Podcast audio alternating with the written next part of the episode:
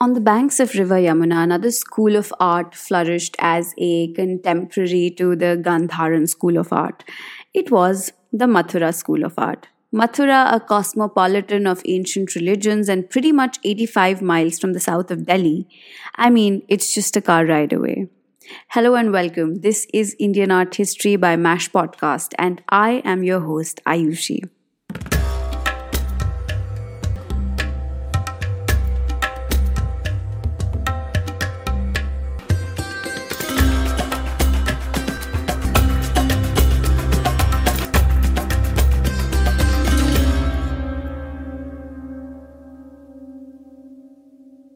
An average Indian with a mediocre interest in religion would be able to tell that Mathura is a melting pot of rituals, temples, and the accompanying paraphernalia of religion.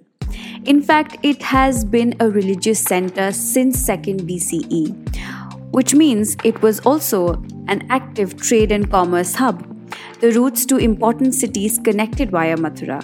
Travel at that time was an extremely slow and a very tiring process, and Mathura was a place where the travelers would rest for a few days before continuing on their journeys. While they would also make the suggestive prayers for their well being at the temples, shrines, monasteries, and stupas at Mathura. So, Mathura served as a metropolitan center where Jainism, Buddhism, and Hinduism were practiced. This conglomerate left behind stone sculptures and architectural ruins. Now, the next time you visit Mathura, make sure to go to the museum, which holds artifacts right from the early history. Around the time the Kushans came to power, Mathura was a bustling center where people of lay and monastic order lived alongside. This kind of politics must have enabled economic growth even for the lay community. I say this because Mathura saw a great number of structures and sculptures that were not commissioned by the royalty but by the lay women, men, as well as the monks and nuns. Sometimes they collaborated and they donated for public sculptures collectively. This was the time when both Jainism and Buddhism truly entered the public realm. While Buddhist structures celebrated the Buddha and the monks, the Jain art in Mathura celebrated women. In most of the donations made by the wealthy, they would inscribe their names as patrons. They would also inscribe why they are installing the religious art. And the answer would mostly be in the form of prayers and what they seek. However, inscriptions of the names of the artists are mostly missing from this area. So, unfortunately, for most of the Mathura art, we are left with a lot of information about the rich patrons who commissioned the artworks, but equally, we have little to no information about artists who worked hard and put in their labor to make the beautifully detailed sculptures. However, inscriptions of the names of the artists are mostly missing. So, unfortunately, for Mathura art, we are left with immense information about the rich patrons who commissioned lavish art, but not with enough information about the artists who worked hard and put in their immense labor to make the beautifully detailed sculptures and architecture. Several Buddha sculptures have been installed by women. Amoha Asi, a woman from Mathura, set up the Katra Buddha in her own vihar for the peace and well being of her family members.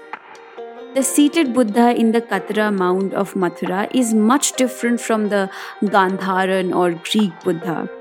Here they used the red sandstone. In fact, most of the sculptures found in this region were made using red sandstone. As you know, red sandstone is quite abundant here the figure of Buddha in Katra sits on the lion throne. The Buddha here is dressed in what appears to be a dhoti in the lower half of the body and a transparent muslin fabric that covers only one shoulder of his. His body is stiff, buff, and reminds me of a very manly man rather than being the delicate, poised stance of the Gandharan Buddha. His posture is also different here. He sits upright like a yogi. He is alert while one of his hand gestures Abhay Mudra.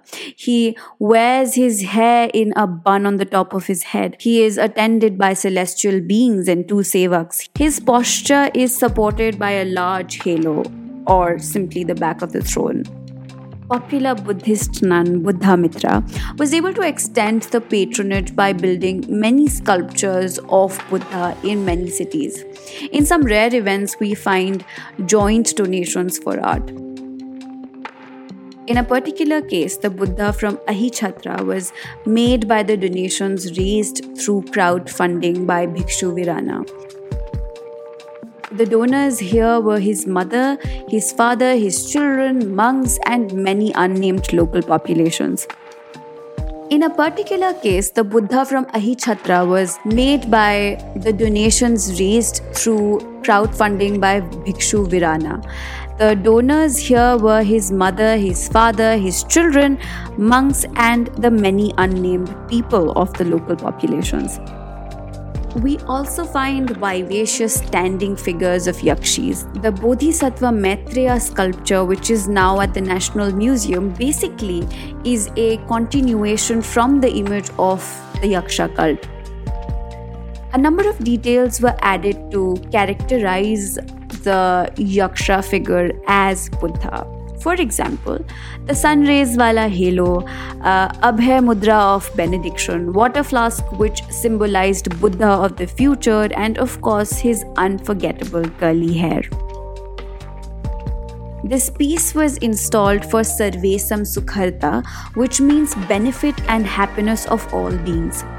This intention to build sculptures was very popular people started installing the images of gods in their houses for the well being, happiness, and the guiding hand of the householders. Now, coming to the Jain images, which were exclusively donated by Jain women of business class and, of course, nuns. And it seems like the Jain women of business class were exclusively in touch with the nuns and there are in- instances and inscriptions and written notes where you get to know that uh, these wealthy women were actually consulting and taking counsel of very many Jain nuns. Even after the end of the Kushan era, Mathura continued to influence the art practices of the Gupta period, from where it started evolving. The Guptas were actually contemporaries to the Kushans in 320 AD, marking a long presence in the central north of India we were talking about the evolution of art from Mathura. You remember the very manly, alert Buddha from Mathura? Well, into the future, the Guptas built the standing Buddha out of red sandstone in Mathura. The standing Buddha from Mathura had attained a mood of calmness and inner tranquility. Slightly more realistic here, Buddha's Sangati, which is the monastic robe, clings ever so gently to his body, making all the crevices of his body visible.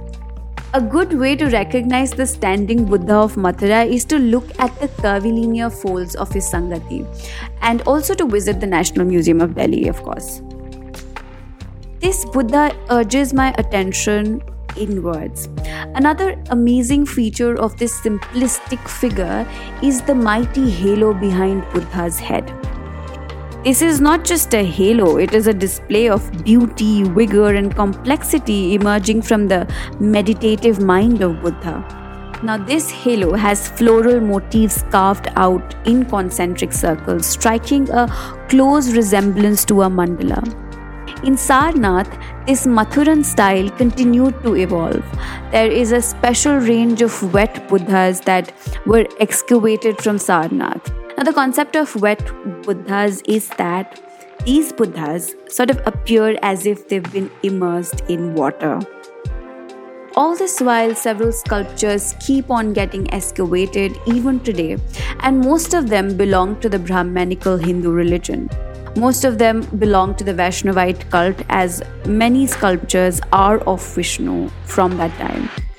There is so much left to explore, there are so many lenses and angles that we might be missing here. You are listening to Indian Art History by MASH Podcast. This is your host Ayushi. Thank you so much for listening. And do write to us if you think that I went wrong somewhere with reasoning. I am always up for healthy conversation about history. Thank you so much for listening.